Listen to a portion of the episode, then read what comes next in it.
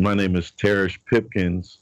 I go by Jeghetto when I'm in my puppet world. And this is a short little story, a little, little injection into my life.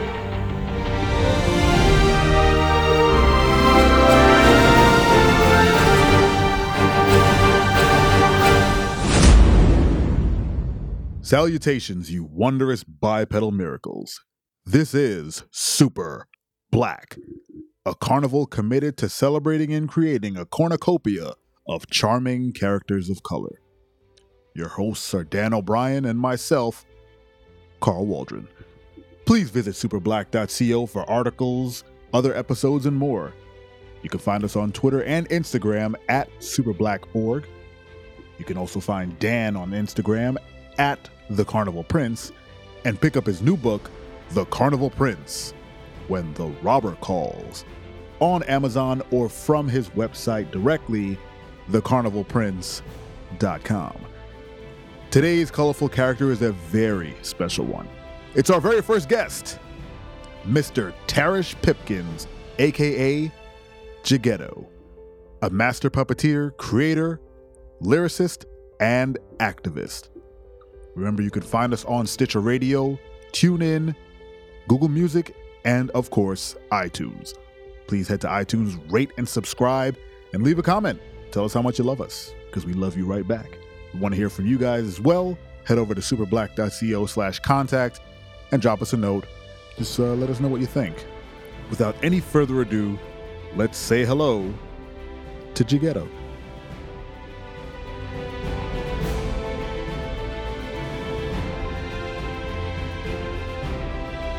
We spoke before, and I also read your bio, and I realized like you're an artist, artist. Like you have done everything under the sun, including cutting hair, which I, you know, I believe is an Yeah. art form of its own.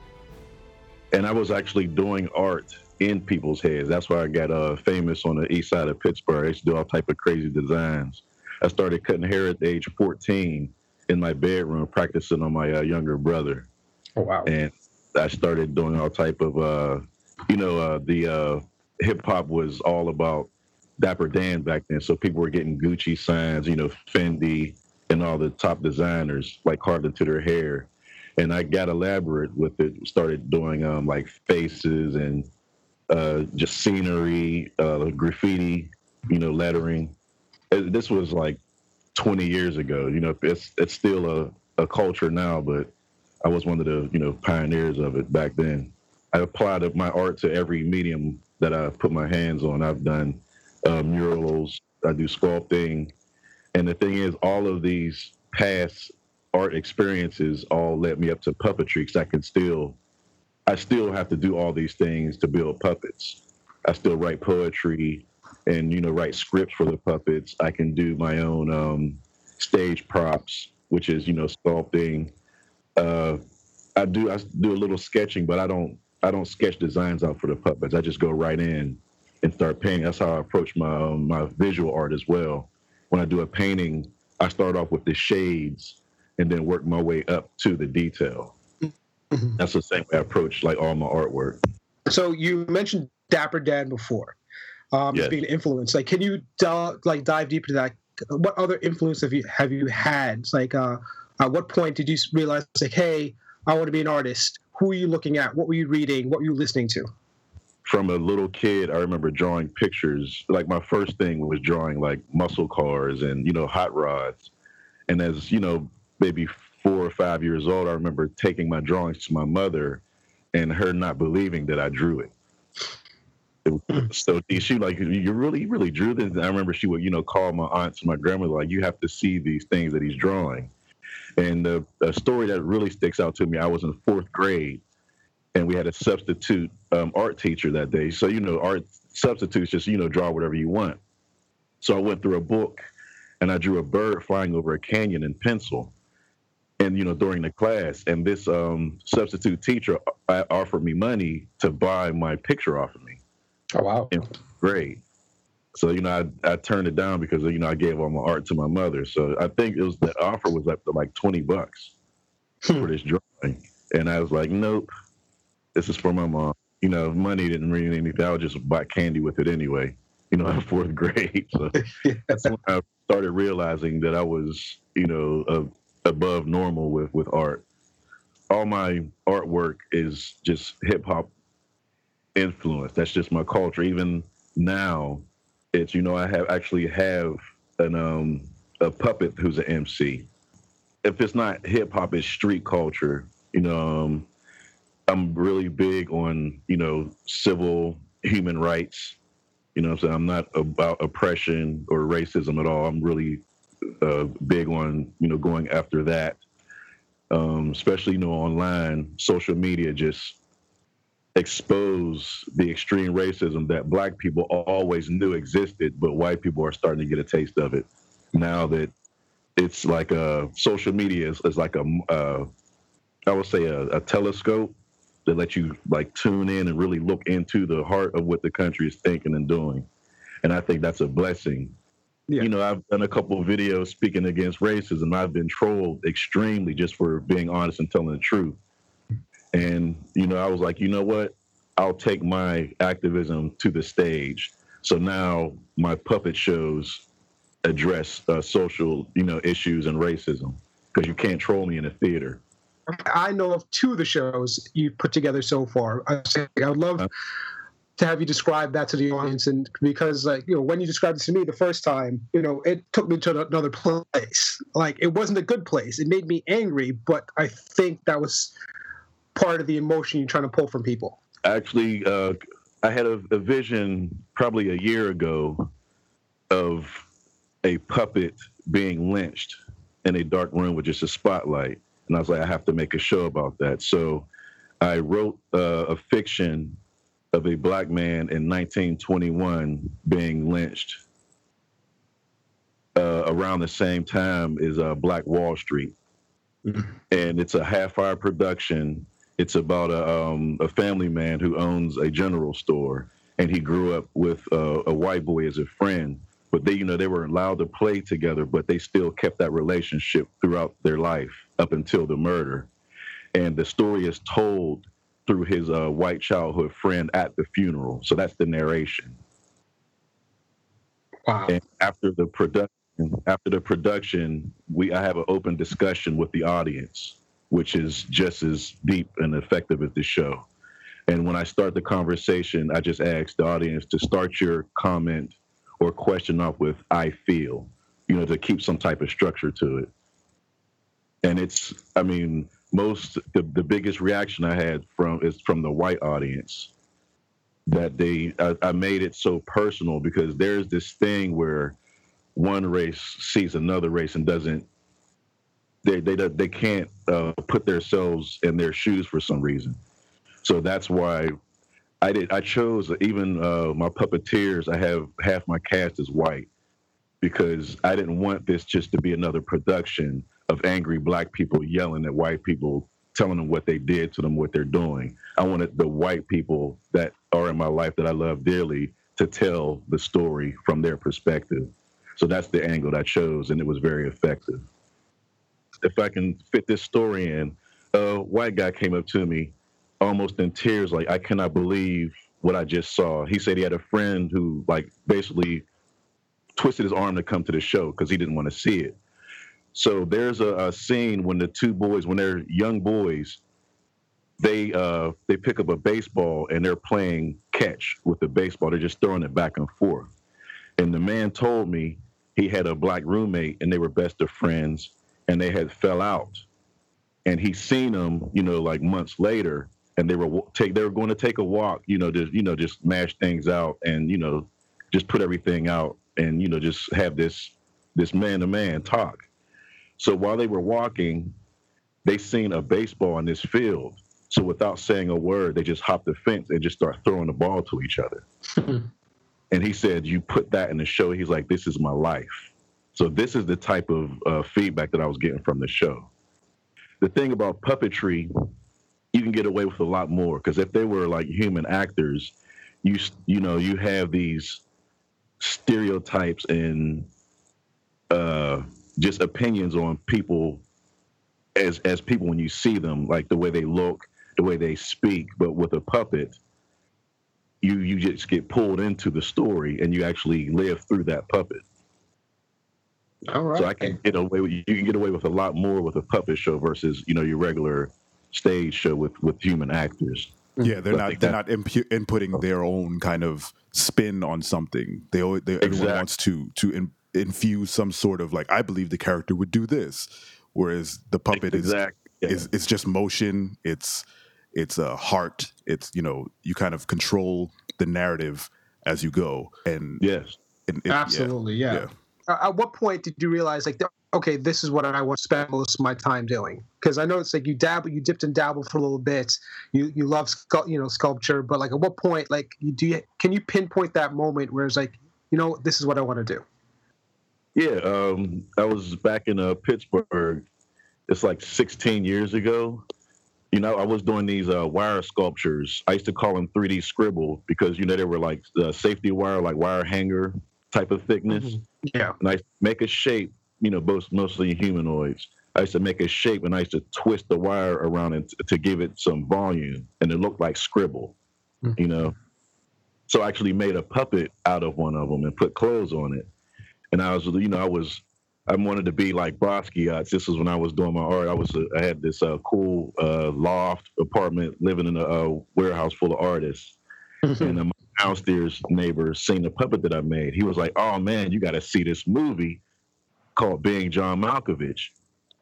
So he gave me the VHS tape. I put the VHS tape in my uh, cam, I'm in my uh, VCR. So I watched the opening scene of Being John Malkovich with this marionette.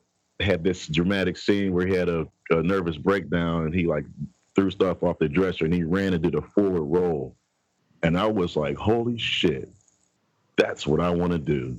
And, you know, and around that same time, I had met uh, Fred Rogers of Mr. Rogers' Neighborhood because his studio was in Pittsburgh. I was at that studio doing a live show where I did a, a live painting on television. And someone asked me if I wanted to see the set, you know, of Mr. Rogers' Neighborhood. So, I'm, of course. So after I finished seeing the set, Mr. Rogers actually came into the building, and dude, it was crazy.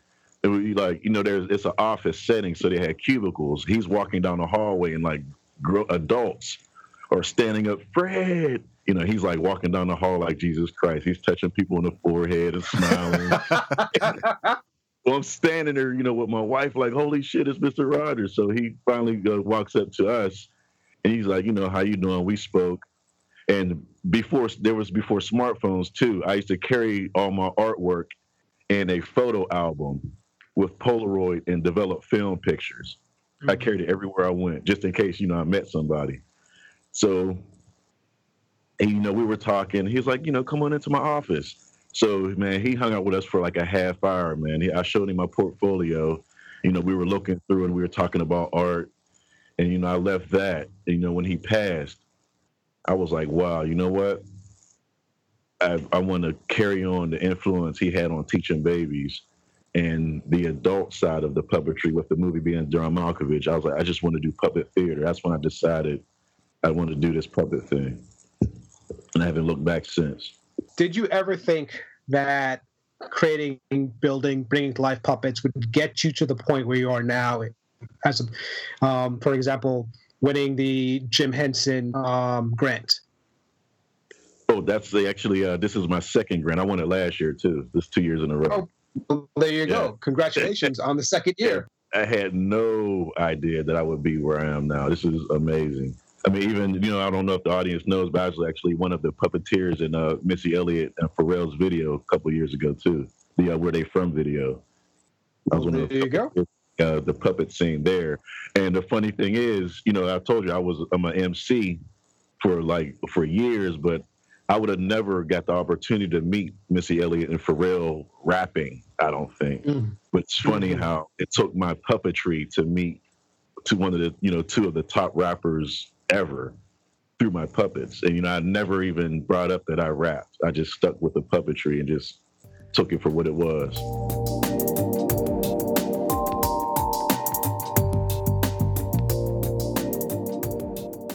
I still want to do my adult theater, Mhm. but there's you know I have children as well, and I've actually been a teacher for six years with children with special needs. So I have a passion for that population, especially you know like kids on the autism spectrum. I think they're the most amazing people on the planet, and I just I'm just drawn to that. So I, I guess you know I have there's two sides you know to to my um to my life. There's the dark uh, adult theater side that addresses you know the, the evils of the world, and then there's the happy side where I'm teaching kids you know um uh, manners and social skills and to have fun and then be happy and just enjoy life. Do you think there can be a happy medium between those two when it comes to performing? Anything. I mean, the truth can't be sugarcoated man. Mm-hmm. You just have to sit your kids down and have that conversation and then turn it off and then have a different conversation. I think I believe both are important. You can't have light without dark. I play on and stress duality because we live in a, a, a duality 3D dimension. So you have to address the light and the dark. You just can't stay on one side. You know, there has to be a balance between the both. So I think it's important to teach children balance because there are deep dark things that can happen and you do have to tell them you know you have to teach your children to be safe because this world ain't shit and you have to let your children know that this world ain't shit and be mm-hmm. real with that's how I, you know, that's how I raise my children. We understand that you are uh, performing and presenting a workshop at BAM in yes. February. Can you tell us more about that? Yes, um, I was actually connected through the uh, the Henson Foundation. So the uh, the BAM contacted me and said, you know, we heard you did this and that, and actually someone from BAM came to Durham to see my show Spinocchio, which is a it's an Afrofuturistic spin on the story of Pinocchio, but it's told through robots. The lead character, he's an android who wants to be a real b-boy. So I address, you know, uh, oppression, war, and just what is humanity. You know what I mean? Because you know I address that because you know people talking about AI and singularity, and the the issues that are going to come up are, you know, just ethic issues like or do they have rights? Are they human? What is humanity? So i address all these things in this puppet show. So he came to see that. We talked more and i'm going to do um, two kids workshops where it's just you know puppet manipulation. And i'm actually doing a, um, an adult uh, workshop on building my uh, style of puppets called rodettes. Because i merged two puppet styles. I, I uh, merged rod puppets and marionettes and i call them rodettes because mm-hmm. the rods keep the string stable from getting, you know, getting mixed up. So you have the rigid movement with the rods and the subtle movements like mouths opening. I use strings, so it's a perfect combination of mm-hmm. the two. You know, sort of like Jim Henson created the, the the Muppets, which are you know hand puppets and and rod puppets put together. Mm-hmm. So, can you give us the dates and times this is happening and where people get, get tickets? Definitely. I'll be uh, doing three workshops at BAM uh, February 3rd and 4th. I'm doing a kids workshop, which is puppet manipulation. I'm just going to bring a lot of puppets and do a small presentation of who I am, what I do, uh, describe the puppets, how they work, and just let the kids have at it, man, and just teach them how to manipulate the puppets. And that'll be going on for two days. And then the uh, one adult workshop is I think the fourth, that Saturday night at 7 p.m., where I'm going to bring supplies and we're going to build puppets, my uh, Rodette puppets. So that that's going to be awesome, man. Hopefully, I'll see you there, Daniel. Just, you know, oh, get uh, I already bought my ticket. To be honest. Nice. I bought the I bought the ticket close a month ago. I pulled up the uh-huh. flyer. Uh-huh. So the adult workshop is on February 3rd at uh-huh. 7 p.m. And the ticket price for anybody interested is $25. And children's tickets are $15 a piece. And how about you give us your social media? Where can everybody find you? How can everybody follow your work? All right. Um, start off with my website, which is jeghetto.com. Uh, that's I'll have I keep updated of uh, upcoming shows, uh, presentations. You know, uh, my bio is there. You can learn a lot about me. Um, Facebook, I go under Tarish Jeghetto Pipkins. That's T A R I S H, Tarish Jeghetto. My last name Pipkins, P I P K I N S. And uh, Instagram is Jeghettos underscore puppets. That's Jeghettos, one word, no apostrophe, underscore, and puppets. But I usually uh, mostly live on Instagram. So yeah, check me out. And uh, you know, you follow, I follow back. I actually follow more people who are following me. So That, that's very cool. Thank, thank you so much. Um, this was such an amazing interview, and I look forward to seeing you in February. awesome, man. Thank you for having me. You take care.